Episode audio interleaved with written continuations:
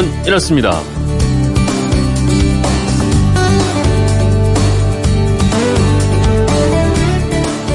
안녕하십니까 전종환입니다. 주말이나 휴일에 아, 목욕탕이나 사우나를 다녀오는 분들 많이 계시죠. 근데 혹시 목욕탕에서 때를 미시나요? 때를 밀 때 쓰는 타월을 흔히 이태리 타월이라고 하는데 아, 정취자 333 하나님이 이런 문자 주셨습니다. 이태리 타월 이름의 유래를 알고 싶습니다.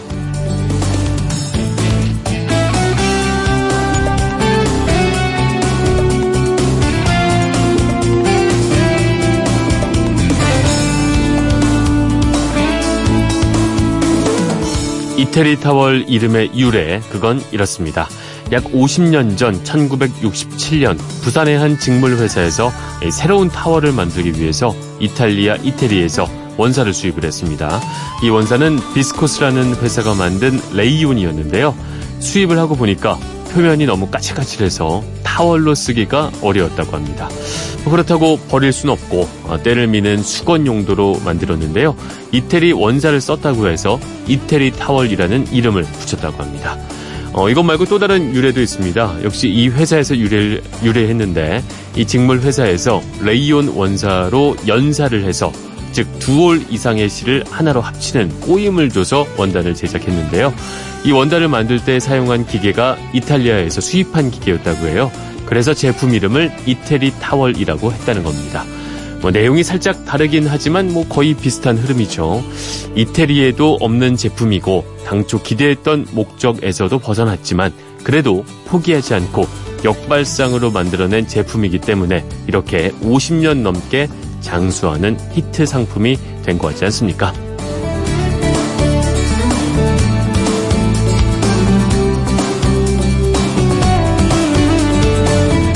2월 24일 일요일입니다. 그건 이렇습니다. 전종환입니다. 평온한 휴일에 이른 아침 클래식의 세계로 먼저 들어가 보겠습니다.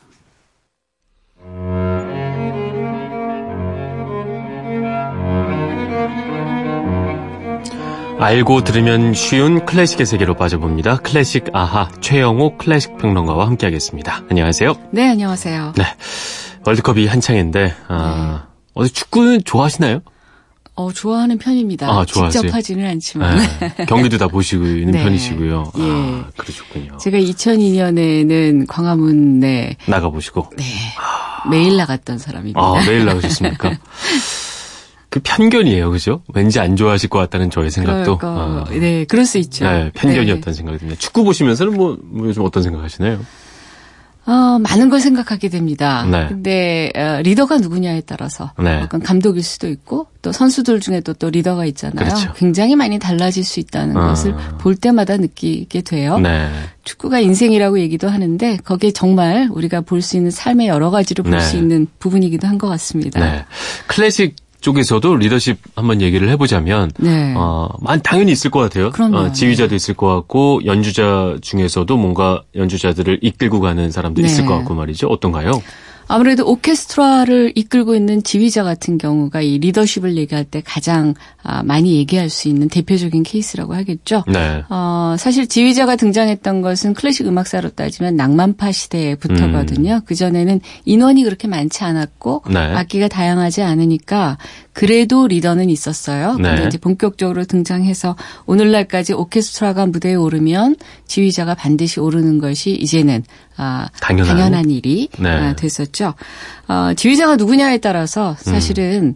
어, 어떤 분들은 그 무대 위에 지휘자가 필요한가 필요하지 않나라는 질문을 하시는 분들도 있어요. 음. 그리고 이제 재미있는 것은 그 인터넷 같은 데 들어가 보면 나야 네. 그냥 폼으로 올라와 있는 거야. 뭐. 이러는 얘기도 어, 있는데 궁금해요. 사실은 잘 모르는 입장에서는 네. 아저 지휘자가 없으면 연주가 안 되는 건가? 아, 지휘자가 그렇게 중요한 건가? 뭐 궁금하긴 네, 합니다. 맞습니다. 네. 그래서 지휘자가 어떤 사람이냐, 이 음악에 대한 어떤 자세를 갖고 있느냐에 어. 따라서 사실은 굉장히 틀립니다. 네. 클래식 음악 얘기할 때 어떤 분들이 이게 시간이 정해져 있습니까? 어. 배트맨 교향곡 5번 C단조 같은 경우에는 예를 들면 뭐 40분이면 40분에 맞춰야 되는 겁니까? 악보 상대로 하는 게 맞습니까? 이런 질문들을 하시거든요. 네. 근데 사실은 어, 이 연주자들이 어떤 해석을 하냐에 따라서 시간이 굉장히 달라질 수가 있어요. 네. 그게 딱 맞추는 것은 아. 아닙니다. 그래서 오케스트라와 지휘자와의 관계는 제왕인 경우도 있고, 네. 어, 왜냐하면 절대 권력이, 왜냐하면 그 모든 사람이 이 지휘자의 손끝 하나하나에 맞춰서 음을 내는 거니까요. 음을 내야 되고 음. 또 쉬기도 하고 해야 되기 때문에 제왕일 수도 있고 네. 또는 대단히 소통이 잘 되는 음. 협력자일 수도 있고 네. 한 관계가 오케스트라와 지휘자의 관계라고 할 수가 있겠죠. 그에 따라서 음악도 대단히 달라질 것 같은데 일단 네.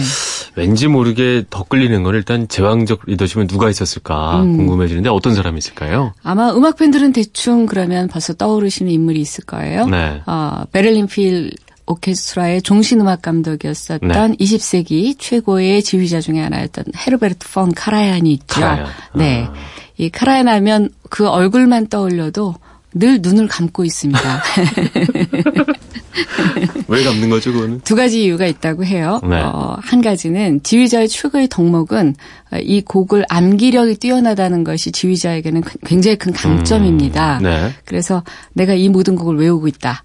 완벽하게 외우고 있다는 음. 걸 표시하기 위해서 눈을 감고 있다는 설도 있고 네. 사실은 이 베를린 필하모니 오케스트라는 전 세계가 가장 최고의 오케스트라라고 그럼요. 꼽는 음. 오케스트라죠. 여기서 죽을 때까지 종신 음악 감독을 했다는 것은 음. 사실은 굉장한 권력을 갖고 있었다는 얘기거든요. 네. 어, 그런 부분을 오케스트라 단어는 그러면 이 지휘자를 따르고 존경했을까 하는 문제도 있을 수 있을 텐데 네. 이 둘은 사실은 앙숙 관계였어요. 어, 네. 그래요? 그 오케스트라 단원들의 또 프라이드도 대단한데 엄청나죠. 네, 이 카라야는 그냥 일단 내 말대로 아, 해라는 어, 타입이었기 아. 때문에 그리고 마음에 안 들면 자르고. 네, 뭐 그런 아. 타입이었기 때문에 계속 사이가 안 좋았거든요. 네. 그래서 그 오케스트라 단원들 얼굴을 보기가 싫어서.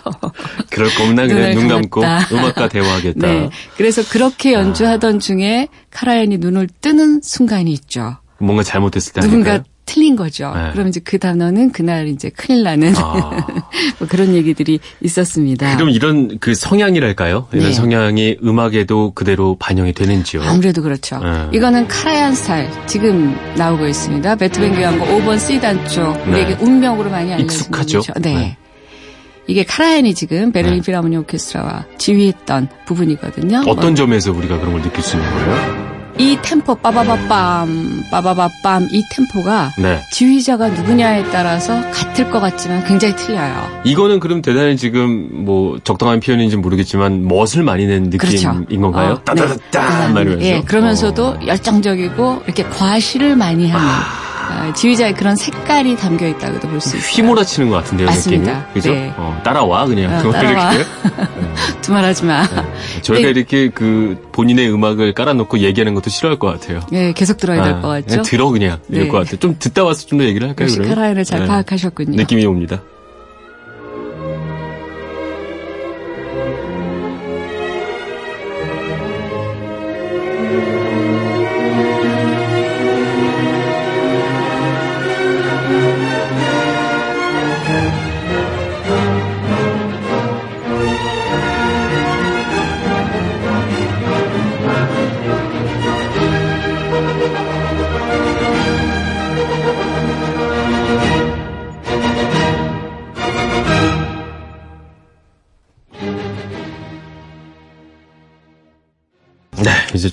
만큼 들었으니까 네. 카라얀 씨에게 우리 양해를 구하고 예. 고 카라얀께 고 양해를 구하면서 어, 네. 당시 대원들은 미스 카라얀 마에스트로 이렇게 불렀다고 합니다. 네. 네. 어쨌든 화려하네요, 그죠? 네, 어, 맞습니다. 네. 이따가 뭐 다른 곡과도 비교를 해보겠으나, 네. 뭐 어쨌든 딱 들었을 때 뭔가 지휘자가 한 손에 쫙 쥐고 끌고 가는 느낌. 음, 끌고 가고 음, 내가 이걸 드라마틱하게 표현하겠다라는 네. 의지가 막 보이죠. 네. 어떤 지휘자들은 이 부분을 대단히 담백하게 지휘하는 지휘자도 음. 있거든요. 베토벤은 그렇지 않았을 것이다. 내 생각에는 네. 굉장히 이런 모든 끌어오르는 느낌보다는 딴딴딴딴 이렇게 표현했을 거다 하는 지휘자도 있어요. 네. 근데 이제 이건 카라얀 스타일이라고 어. 할 수가 있겠죠. 카라얀 설명도 조금 더 부탁드릴게요. 어떤 음. 사람이었었는지. 이 헤르베르트 폰 카라얀이 베를린 필하모니 오케스트라의 종신 음악 감독이었다는 것 때문에 네. 독일 사람으로 생각하시는 분들이 의외로 음, 많이 있어요. 저도 그렇게 생각해 봤어요. 네, 근데 오스트리아 사람입니다. 네. 그러니까 독일 사람들 입장에서는 최고의 자국의 오케스트라의 지휘자가 오스트리아인인 것도 사실은 그렇게 썩 내키지, 썩 내키지 않는 데다가 네. 사실은 푸르트벵글러라고 하는 독일의 지휘자가 있었어요. 네. 근데 이 2차 세계 대전을 겪으면서 이 카라얀은 나치당에 입당을 했고 음. 또 나치에 사실은 좀 도움도 받았고 나치가 주관하는 모든 콘서트를 자기가 연주하고 하면서 음. 푸르트벵글러를 내몰고 자기가 베를린 필이 하모니 오케스트라 자리에 오른 거거든요. 권력과 약간 어떤 그렇죠. 관계가 있었군요. 네, 그 부분 그래서 재판을 받고 한 3년 동안 연주를 못 하게 됐었어요. 네. 그런 부분이 음. 이제 독일 사람들 입장에서는 굉장히 마음에 안 드는 부분인데 네. 대안이 없었기 때문에 음. 사실은 같이 갖고 또 왜 이런 사람들이 있죠. 아무리 밉지만 네. 어, 오늘날도 카라얀을 얘기할 때 카라얀 얘기하면요 어떤 저널리스트도 일단은 나쁜 얘기부터 해요. 그 음. 독재 성향 음. 뭐 이런 얘기부터 하다가 맨 나중에 그럼에도 불구하고 우리는 카라얀을 들을 수밖에 없다라고 얘기를 아, 하거든요. 그, 그 부분이 실력을. 예, 그 네. 부분이 이제 베를린 필하모니 오케스트라가 받아들일 수밖에 없는 부분이었는데 네. 내내 싸웠습니다. 연주자들하고도 관계가 썩 좋지 않았었나요? 네. 아. 그렇다고 카라얀이 그걸 포용하는 성격도 아니었고 네. 그리고 또 이제 더 나쁜 거는 카라얀이 어, 사실 굉장한 거의 재벌에 가까운 음. 어, 재력을 모았거든요. 네. 근데 이제 이 부분이 또 다른 연주자들에게는 어, 혼자서만 어, 부와 명예를 누린다는. 정말 실력 있는 것 빼고는 어디 정 가는 데가 없는 사람이네요. 그렇죠. 크라얀이 네. 그 외국 공연을 갔다 오면 자가용 비행기에서 내려서 아이고. 페라리를 타고 한 시간을 달려서 자기 집 대문 앞에 이르면 대문에서 현관까지 들어가는 게 뭐 40분이다. 뭐 네. 이런 얘기가 있을 정도로 아. 이제 그런 여러 가지 부분들이 카라얀하고 등을 졌던 부분이고 네. 카라얀 입장에서는 또 어떤 면에서는 자기를 계속 이방인 취급하는 그런 부분에 대한 어, 반감도 좀 어, 반감도 있었, 있었을 어. 것이고 거기에 대해서 더 딱딱하게 굴었던 네. 것도 아마 있었을 거예요. 그렇다면 카라얀과 어, 떤 대비되는 네. 우리는 왠지 지휘자라고 하면 대부분 카라얀 같은 성격이 있을 거라고 생각을 하는데 네. 요게 좀 느낌이 아까 말씀하신 그 화려한 그 빠바방과는 좀 다른 느낌이었죠. 좀 속도도 조금 느리죠? 그러네요. 네. 이 빠바바밤 빠바바밤 한 그 뒤에 다다다다다 이 부분을 카라얀은 굉장히 화려하게 했는데 네. 여기는 굉장히 소박하게. 네. 누군가요, 지휘자가? 클라우디오 아바도라고 하는 지휘자입니다. 아. 카란이 세상을 떠나고 어, 1989년에 세상을 떠났거든요. 네. 이후에 과연 베를린 필하모니 오케스트라를 누가 이어받을까? 음. 전 세계가 주목을 했어요. 네. 없을 것이다. 네. 그리고 누가 이어받다 하더라도 당분간 카라얀의 네. 그늘에서 못 벗어날 것이다. 아. 어, 뭐 이런 이제 얘기들을 하, 했거든요. 네. 그러다가 어, 발탁이 된 사람이 이탈리아의 지휘자 클라우디오 아바도입니다. 네. 카라얀 뒤를 이어서. 근데 이 아바도 엄청났겠어요. 처음에 엄청났을 겁니다. 딱 올라갔을 때. 그리고 이것 때문에 고사를 했던 사람들도 있어요. 네. 보나마나 카라얀과 늘 비교가 될 음. 것이다. 뭐 이런 부분이 있었고 그런데 이 아바도는 혹시 아바도 연주 모습 보신 적 있나요? 연주 모습까지는 잘 기억이 안 나는데 얼굴은 기억이 나요. 카라얀 얼굴이 대단히 카리스마 있게 생겼다면 민주적으로 생겼다면 이거 어떻게 생긴 건지 모르겠는데 착하고 좀 선하게 내 얘기 들어줄 것 같고 어, 이런 느낌이었어요. 맞습니다. 네. 그래서 이 아바도가 베를린 필 하모니 오케스트라 음악 감독의 취임 이쪽도 종신 음악 감독이긴 했었어요. 어, 네. 취임하고 난 뒤에는 완전히 카라얀과 다른 길을 걷게 됩니다. 민주적인 소통 네, 민주적인. 그래서 그렇나요? 연주자들의 어떤 곡을 할 때 연주자들의 네. 의견을 들어보고 어. 서로 소통을 하고 그리고 우리는 어 동지가 그러니까 우리는 같이 일하는 한 사람들이다. 탔다. 한 배를 음. 탄 사람들이다. 뭐 이런 얘기를 이제 늘 했던 사람이 네. 아바도라고 하는 사람이거든요. 네. 어 그래서 사실은 오케스트라 단원들 입장에서는 굉장히 어, 소통이 잘 되는 지휘자를 만나서 서로 해피했을 것 같은데 만족도가 높지 않았을까요? 어, 실상은 그러니까 이게 어떻게 보면 아이러니라고 할수 아, 있습니다. 안 그랬군요. 그러자 어, 그러자 산으로 갔나요? 음, 좀 산으로 간 부분도 있고 네. 아바도를 좀 무시 했던 부분도 있고 너무 많은 의견이 쏟아져 나온 부분도 네. 있었고 사실은 그 저변에는 이 사람이 독일 사람이 아니고 이탈리아 사람이라고 하는 것도 사실은 작용을 하거든요. 네. 어, 그래서 독일 사람들 입장에서 이탈리아 출신의 지휘자를 그렇게 받들어 모시고 싶지 않았던 부분도 있었을 거예요. 독일 사람 중에 그럼 마땅한 지휘자가 없었나 보죠, 이, 이 당시에? 어, 이 당시는 없었다고 할 수 있습니다. 네. 네네. 네. 네. 그러면 그 아바도 같은 경우에는 얼마나 이제 수석 지휘자로서 활동을 했나요? 어, 베를린 필을 12년 동안 몸을 담았어요. 네. 어, 그래서 굉장히 민주화적으로 그리고 어, 이 베를린 필하모니 오케스트라는 독일의 오케스트라니까 음. 고전파, 낭만파, 특히 독일 작곡가들의 음악을 음. 주로 하고 있었거든요. 네. 근데 이제 아바도는 내가 할 일은 이제 이들을 고전과 낭만에서 좀 더 근대적으로 끌어내는 음. 것이다. 그래서 당대 동시대의 작곡가들이라든지 근대 음악, 현대 음악까지도 음. 베를린 필하모니 오케스트라 음악의 이 폭을 넓혀 주게 됩니다. 네, 그런 아바도의 음악을 조금 듣고 나서 네. 돌아서 다시 좀 더 이야기 나누겠습니다. 예.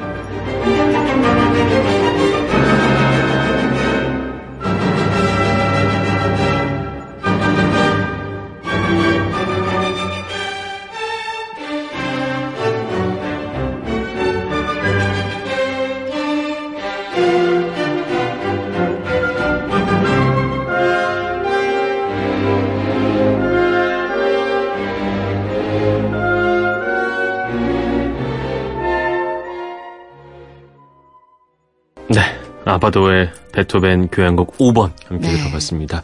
분명히 앞에 어, 카라얀과는 비교해봤을 때 네. 조금은 더 담백한 느낌. 물론 네. 이 음악 자체가 워낙 웅장하기 때문에 뭐 맞습니다. 뭐 담백이라는 표현이 맞는지는 모르겠으나 그래도 앞과 비교했을 때는 네. 그런 느낌이 분명히 들었습니다. 네, 맞습니다. 네. 아바도는 그래서 아까 말씀하셨듯이 뭐 12년 정도 네. 활동을 하다가 그러면 카라얀보다 활동 기간이 길었던 건 아닌 거잖아요. 예, 종신을 할 수 있었음에도 불구하고 네. 어, 여러 번 크게 부딪히고 난 뒤에 심지어는 어, 이 지휘자하고 단원들 사이에 있었던 일이 외부에 이제 노출이 되는 사건이 네. 일어났어요. 그 부분에 대해서 아바도가 크게 실망을 했던 것으로 전해집니다.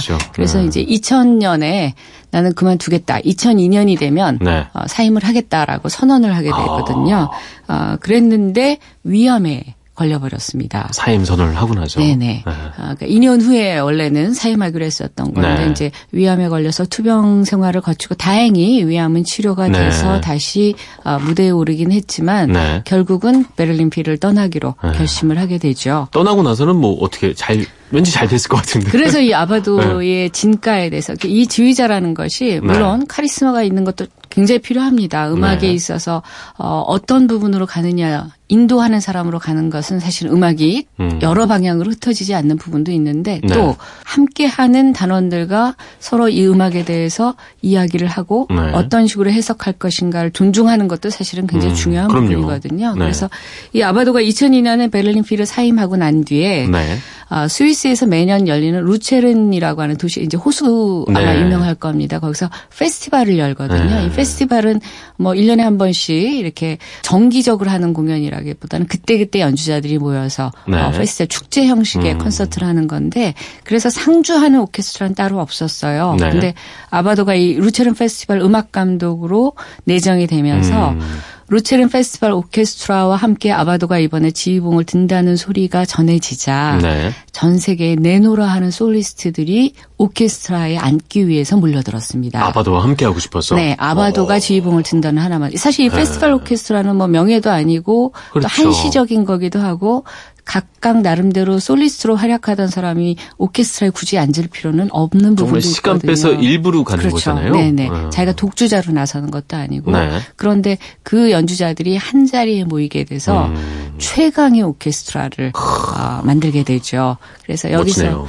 어, 사실은 베를린 필하모니 오케스트라에 있을 때부터 구스타프 말러의 음악을 음. 베를린 필로서는 처음으로 어, 시도를 했었고 그것을 말러의 음악을 이 루체른 페스티벌 오케스트라 또 이 페스티벌을 통해서 음. 이 아바도가 완성을 하게 되는 그런 부분이기도 합니다. 말러 그 후에 또 베를린 필은 말러 음악을 계속해서 이어 나가지 않았었나요? 네, 계속 그렇죠? 이제 그 포문을 열었던 게 아, 아바도였던 거죠. 아바도가 그 씨앗을 뿌렸다 이렇게 볼수 그렇죠. 있겠군요. 네, 그 전엔 고전 낭만만 이제 주로 연주를 하는 것이 위주의. 예, 그렇죠. 네. 독일 작곡가들의 독일 오케스트라들의 네. 어, 입장이라고 생각을 했다가 음. 그것을 열었던 거죠. 재밌는 것은 아바도 사임 이후에 또 됐던 사람은 영국 출신의 사이먼 래틀입니다. 래틀이죠. 네. 네, 이쪽은 그래서 약간 재즈적인 음악이라든지 이런 이런 어. 것도 도입시키 영국적인 음악도 도입시키려고 네. 많이 노력을 했었고요. 래틀 하면 말러가 떠오르는데 말이죠. 그렇죠. 그렇죠? 래틀 네, 참 많이 했던 것 같은데. 말러 많이 했죠. 네. 우리나라에도 많이 왔었고 그리고 지금은 러시아 지휘자가 네. 맡게 됐죠. 이 재미있는 이름 음. 결국 독일 지휘자가 맡지를 못하고 못하네요 계속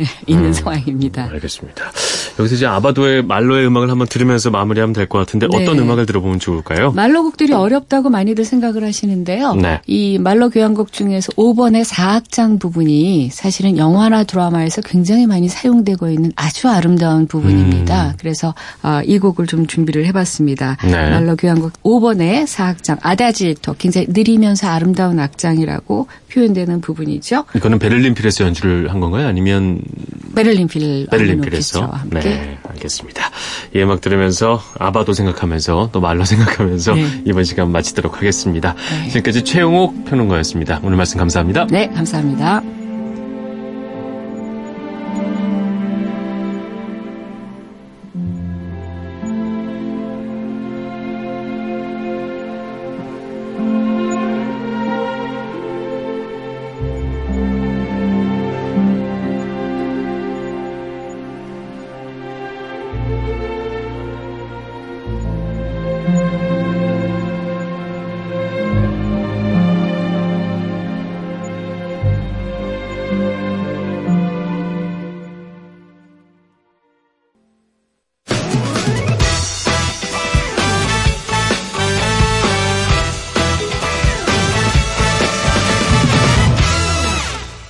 T월드, IWC, Just, Dreamer. 이게 다 무슨 이름일까요?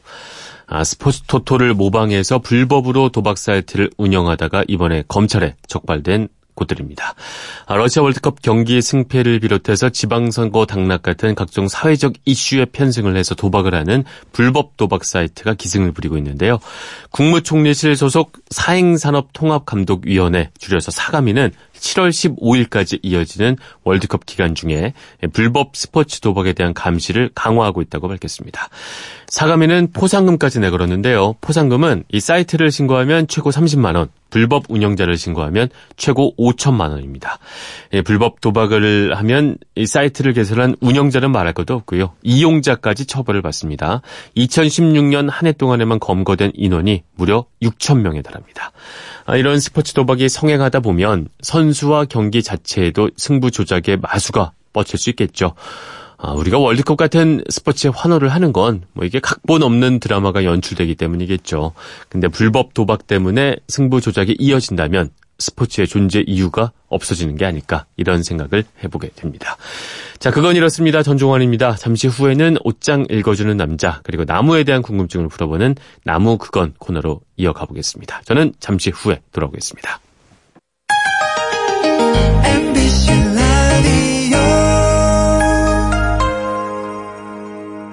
왜라는 말을 다른 나라 사람들은 어떻게 소리낼까요? Why? 세상의 모든 왜라는 궁금증에 대한 대답을 들려드립니다. 궁금증에 대한 가장 친절한 설명서. 그건 이렇습니다.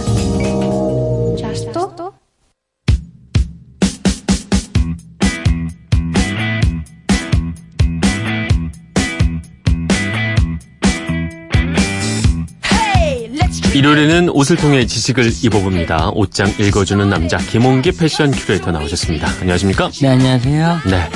자, 오늘은 주머니 얘기를 좀 해보려고 하는데 네. 참 이게 많이 아세요. 그러니까 우리 주머니 갖고 무슨 얘기를 우리가 10분 동안 할 수 있지라고 맞습니다. 생각을 해도 늘 보시면 뭐 어떤 작은 디테일에서도 말이죠. 네네. 네. 큰말 말씀을 해주셨는데 주머니 궁금합니다. 어떤 말씀을 좀 해주시겠는지 말이죠. 이게 사실은 주머니라는 게 네. 저희가 옷을 입을 때 그냥 달려 있으니까 달려 있나 보다. 그렇죠. 대부분이 사실. 이렇게 생각해요. 있으니까 있나 보다. 그런데 디자이너들은 네. 저 주머니 디자인에 정말 많은 공을 들입니다. 아. 포켓에 대해서 네. 호주머니잖아요. 네. 특히 청바지 뒤에 있는 저 주머니. back pocket. 그렇죠. 이 크기를 어떻게 하냐 예. 이런 게 비율을 어떻게 하냐 거예요. 어떤 형태로 하느냐에 따라서 네. 여러분의 엉덩이가 예뻐 보이나 아. 이런 느낌이 납니다. 그러니까 깔끔해 보이느냐. 네. 이게 결국 이 포켓이 굉장히 미세하게 네. 옷의 표정을 만들어내는 그런 아이템인 와, 거예요. 맞습니다. 네. 한 10년 전인가요? 그 네. 프리미엄 진이라고 해서 왜 네. 주머니에 대단히 화려한 네. 게 들어간 브랜드가 엄청난 인기를 끌었었는데 네. 또 지금은 그 포켓에 어떠한 그 무늬가 없는 게 오히려 맞습니다. 더 세련됐다는 느낌을 네. 주고 말이죠. 신경을 음. 많이 쓰는 건 분명한 것 같습니다. 맞습니다. 그렇습니다. 좋습니다. 주머니 그럼 옛날부터 네. 어, 우리는 당연히 있는 거라고 여기지만 음. 아주 오래 전부터 있었던 건가요? 아니면 최근에 어, 아니죠. 디자이너들이 만든 건가요? 포켓이라고 하는 게 네. 오늘날 우리가 알고 있는 저 주머니의 형태로 나온 게 역사가 되게 짧아요. 얼마 안 된가요? 한 250년 아, 될까요? 되게 오래된 것 같은데 느낌이. 네, 그러니까 포켓 얘기라면서 이 얘기를 해야 되는데 네. 남자 옷에는 항상 주머니가 있어요. 호주머니가. 네. 근데 여자 옷은 항상 없었어요. 그래요? 신기하죠? 음. 그러니까 여자들은 호주머니가 없다 보니까 네. 손을 찔러 넣거나 뭐 이런 걸 하기가 힘듭니다. 일단 그리고 소지품을 넣고 다녀야 되는데 호주머니에다가 어. 이걸 어디다 넣었을까? 야, 이걸 공부하다 보니까 기가 막히더라고요. 네. 16세기, 예, 17세기 여자들의 실제 옷의 무게가 네. 7kg 막 8kg 이랬거든요. 그 안에 많이 패티코트를 입어가지고. 네. 근데 이제 그 밖에서 딱 봤을 때 그 표면이 예뻐 보이게 하기 위해서 네. 호주머니를 안 달았다는 거예요. 예뻐 보이기 예, 위해서. 예, 미적으로 보이기 위해서. 오. 그러다 보니까 호주머니가 없고 어떻게 했냐면 주머니를 네. 따로 만들어서 요 안에 치마 안에다가 허리띠처럼 묶어가지고 딱 넣어가지고 여기다가 향수병도 넣고 뭐 립스틱도 넣고 이렇게 했던 거죠. 동전도 넣고. 그게 네. 밖으로 보기에 예뻐 보이기 위해서. 예, 맞습니다. 주머니를 속으로 감췄다. 사실 이 호주머니라는 게 얼마 재밌냐면 이 호주머니가 밖으로 나온 게 핸드백이거든요. 그 생각 해보셨어요? 음. 안에는 안에다가 원래 이제 17, 8세기 때이 네. 치마 안에다 넣어 입어야 됐다 그랬잖아요. 그렇죠. 근데 이제 18세기가 되면 옷이 또 변합니다. 네. 거의 투명한 옷에 가벼운 원통형의 옷으로 변하게 돼요. 네. 그러니까 옛날처럼 허리에다 묶어서 입고 다닐 수가 없는 거죠. 그러니까 호주머니가 바깥으로 나오게 됐는데 그게 핸드백이 예, 되고 여기다가 겉 플랩 하나 딱 달아주니까 네. 핸드백이네 이렇게 됐던 겁니다. 네. 이게 레티큘이라고 불렀는데 네. 이게 오늘날 핸드백의 효시고 네. 이렇게 된 거죠. 아. 예. 참, 주머니 하나로도 많은 얘기가 나오고 있는데, 어, 근데 또 최근에는 네. 주머니가 무척 중요한 것도 맞는데, 주머니에 또 물건을 과하게 넣으면 말이죠. 네네네. 이게, 아까 말씀하셨듯이 뭐 그 청바지 뒷주머니 음. 같은 거에서도 뭐 이것저것 넣지 마라. 네. 그다음에 앞주머니에도 막 뭐 담배니 뭐니 다 넣고 다니면 그렇죠. 망가진다 뭐 이런 얘기도 많이 있거든요. 네네네. 어. 그 주머니도 오히려 많이 있긴 있지만 음. 사용하지 않는 게 더 패션에 가까운 거다. 뭐 이런 관점도 네, 있는 것 같은데 어떠십니까? 그거는 좀 약간 오해가 있습니다. 네. 그러니까 왜냐하면 실제적으로 남성복들이 처음 나올 때 이렇게 주머니 부분들이 네. 봉제가 되는 부분이 있기는 해요. 네. 그거를 그냥 계속 봉제한 상태로 있으라는 뜻이 아니고 네. 그거는 이제 완제품이 나왔을 때 형태가 네. 최대한 무너지지 않고 딱 사는 시점에서 옷의 형태를 그대로 가장 깔끔하게 보여주기 위해서 그렇게 좀 장치를 해놓은 것도 많거든요. 아. 당장 어제 제가 이제 반바지를 샀는데 네. 요즘 반바지가 좀 테마가 어떠냐면 살짝 이게 딱 붙으면서 네. 핏하게 딱 붙으면서 네, 무릎 아래까지 싹 내려오잖아요. 네. 아 여기도 호주머니를 막아놨더라고요. 그래서 어이 막아놨네 그랬더니 네. 아 이거 저기 잘라서 쓰세요, 터서 쓰세요 하더라고요. 아. 네, 그러니까 이런 부분도 있으니까 그걸 너무 다 막아서 쓰지 마시고. 네. 네. 원래 쓰면서. 그렇죠. 우리가 음. 호주머니가 있다는 거는 뭔가 편안하게 토지품을 집어넣고 네. 움직이고 이동하고 아. 이런 삶들이 많아지게 되면서 요 구가 커졌던 어떤 패션의 한 디테일이거든요. 저도 얼마 전에 산 자켓이 여기 이게 예. 봉제가 돼 있던데 그것도 뜯어서 쓰는 거군요. 생각해 보니까. 예, 해도 되는데 네. 굳이 여기 안에다가 안 넣. 근데 사실 재킷의 가장 겉 포켓에 네.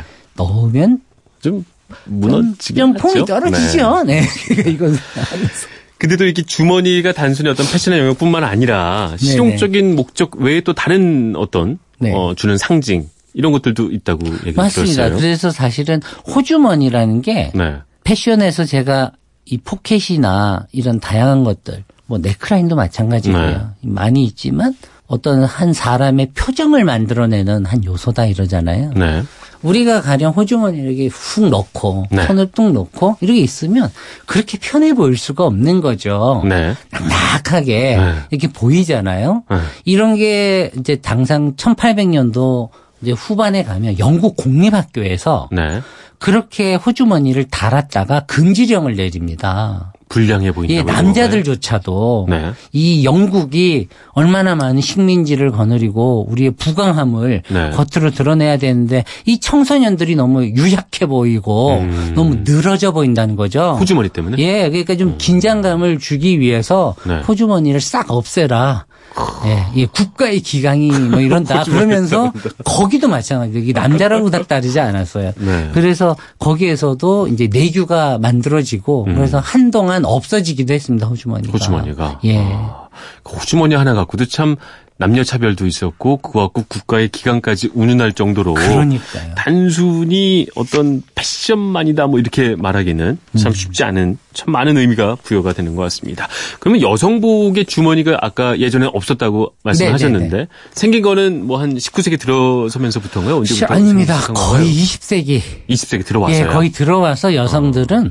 그나마 호주머니에 손을 좀 찔러 놓고 네. 살수 있었던 거예요. 네. 예, 이건 샤넬 덕이 좀 큽니다. 바지부터 시작. 그렇죠. 아까 말씀하셨듯이 요즘 그 모델들 의류 모델들 보면 다들 주머니를 이용해서 어떻게 폼을 잡느냐에 따라서 네. 네. 뭐 전지현 씨나 네. 이런 분들도 잘 활용을 하면서 어떤 네. 멋을 추구하는 것 같고 그렇습니다. 그래서 우리 삶에도 주머니를 잘 활용을 하면 어떤 실용적인 것뿐만 아니라 내가 내고 싶은 네. 이미지까지 좀 만들어낼 수 있는 거 아닌가 네. 뭐 말씀 듣고 나니까 그런 네. 생각이 들었습니다. 자, 오늘 주머니에서 얘기를 나눠봤고요. 안타깝게도 오늘이 마지막 함께. 너무 오래 했어요. 네, 네저 사실은 이제 막 처음에 시작하면서 네. 되게 짧게 뭔가 막 핵심적인 것만 하려고 했는데 네. 너무 과분하게 사랑받아서 오래 했습니다. 그리고 제가 다시 올해 전시를 너무 많이 기획을 하게 돼서 아, 여러분들에게 죄송하다는 말씀 다음에 꼭 한번 또 뵐 수 있는 기회가 있으면 네, 좋겠네요. 네, 기회가 네. 되면 또 모시겠고요. 덕분에 저희도 패션과 관련된 거 아주 이게 주머니처럼 신경을 안 쓰고 살았는데 거기 어떤 인문학적인 의미를 부여하는 시간 참 즐거운 시간이었습니다. 지금까지 김홍기 패션 큐레이터였습니다. 아, 다시 또 만나 뵙도록 하겠습니다. 네, 감사합니다. 네, 감사합니다.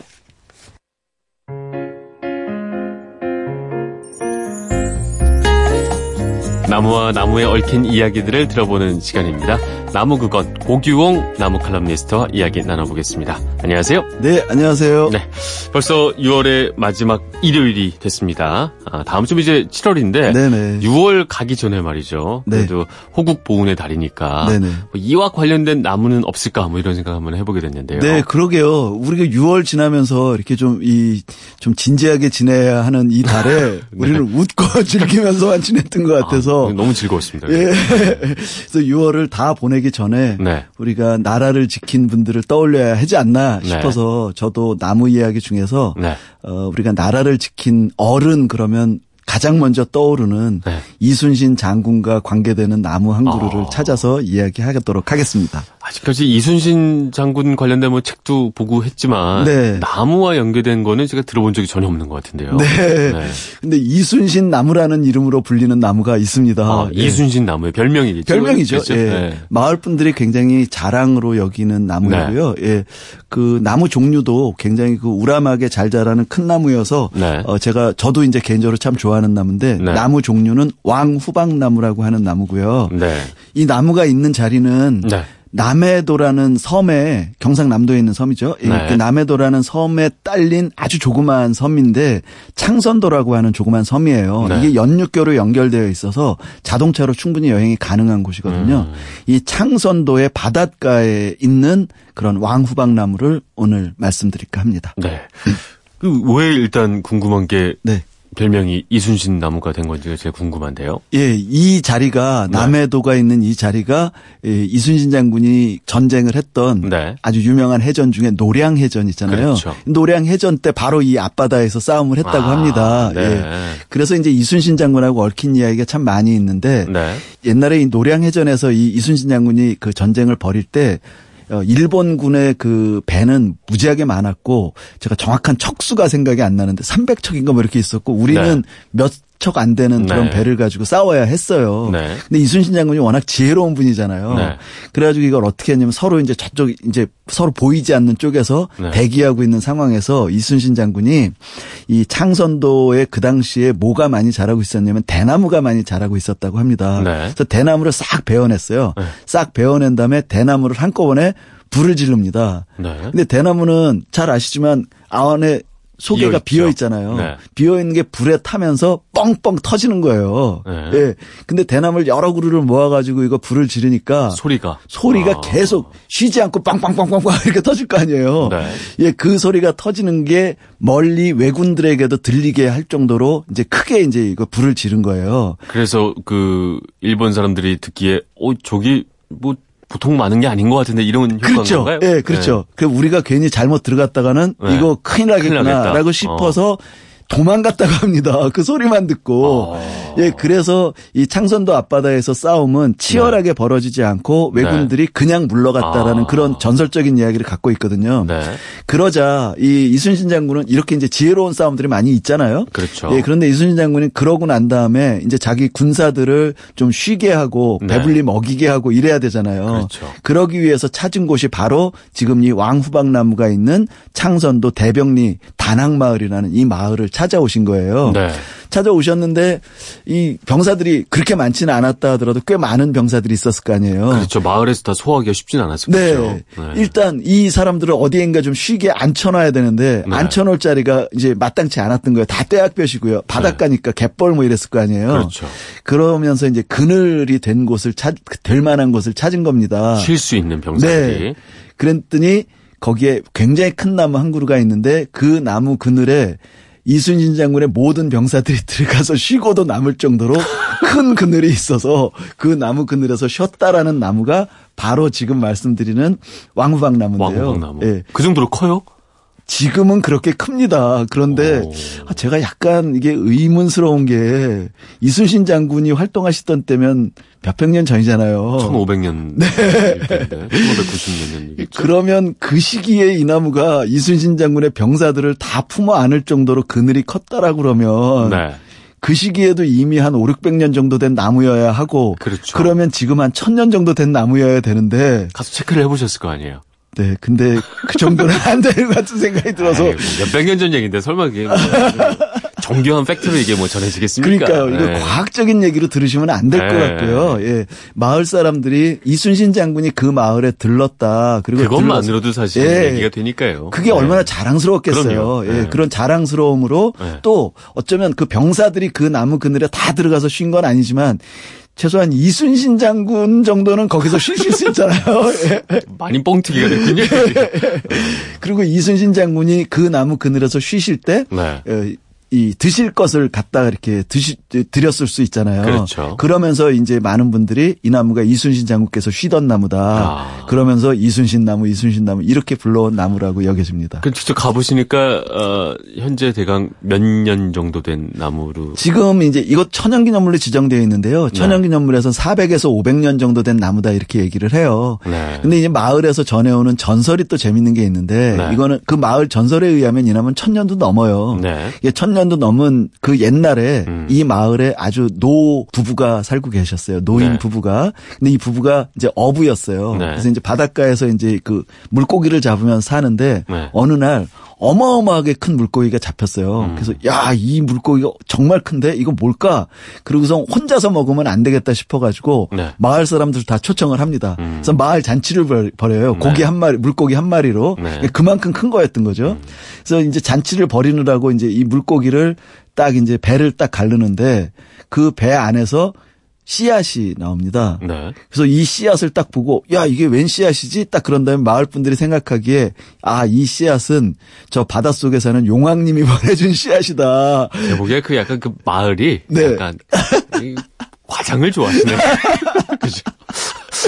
네. 아, 어쨌든요. 네. 네. 네. 용왕님이 보내준 씨앗이다. 네. 이렇게 생각을 하고 이 네. 씨앗은 그냥 버리면 안 되고 네. 마을에 아주 중요한 자리에다 심어야 되겠다라고 아, 생각을 하고. 게. 예, 그래서 심은 나무가 싹이 터서 지금 천년 가까이 자라온 나무가 바로 음. 이 나무다. 이렇게 마을 사람들이 전하니까 마을의 전설에 의하면 천년도 넘은 나무여야 하는 거고 그렇죠. 이 천연 기념물로 지정할 때 이 문화재청에서 이 나무의 나이를 측정한 결과에 의하면 400에서 450년 음. 음. 정도 된 나무로 본다 이렇게 얘기가 되고 있습니다. 크다는 거 말고 또 왕후박나무의 어떤 특징이랄까요? 어떤 것들이 있을까요? 어, 왕후박나무는 네. 이제 제가 이제 이 나무를 이야기할 때마다 꼭 덧붙여서 말씀드리고 싶은 게 있는데 네. 왕후박나무가 이제 왕자를 빼면 후박나무라고 이제 그렇죠. 부를 수 있잖아요. 네. 근데 후박나무 그러면 우리 서울을 중심으로 한 이 중부 지방에 계신 분들도 후박나무 그러면 다 아실 거예요.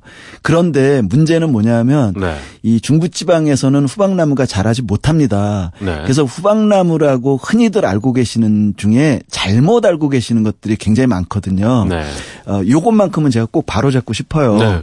왜냐하면 이 지금 이 후박나무, 즉 이순신 나무라고 말씀드렸던 이 남해에 있는 이 왕후박나무는 우리나라 네. 토종나무예요. 네. 토종 후박나무 종류인데 음. 이 토종 후박나무는 우리나라 남부지방의 따뜻한 지역에서 살고 있고요. 음.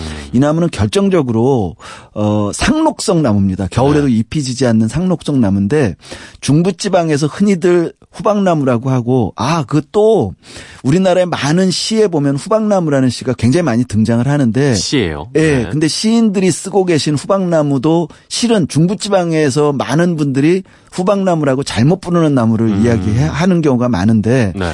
그 중부지방에서 부르는 후박나무는 어떤 거냐면 일단 낙엽성 나무입니다. 네. 가을이면 잎이 지고 6월쯤 되면 하얀색 꽃이 정말 후박하게 크게 피는 그런 나무예요. 네. 근데 이 나무는 후박나무가 아니라 일본에서 들어온 목련 종류의 나무거든요. 네. 그래서 식물학적인 이름은 일본 목련이라고 부르는 게 맞아요. 아. 근데 왜 그 나무를 후박나무라고 부르냐면 네. 그게 일본으로부터 들여온 나무인데 네. 일본에서 들여올 당시에 일본 사람들이 그 나무를 부르는 나무가 공교롭게도 후박이었어요. 아. 예, 그러니까 일본 사람들이 부르던 이름을 그대로 들여왔는데 네. 이게 문제가 되는 게 뭐냐면 그 나무를 들여올 당시에 우리나라에는 이미 토종 후박나무가 있었거든요. 네. 근데 일본에서 들여온 나무를 일본 사람들이 부르는 후박이라고 계속 부른다라면 우리의 토종 나무는 이름을 잃어버리는 결과가 되거든요. 그렇죠. 예.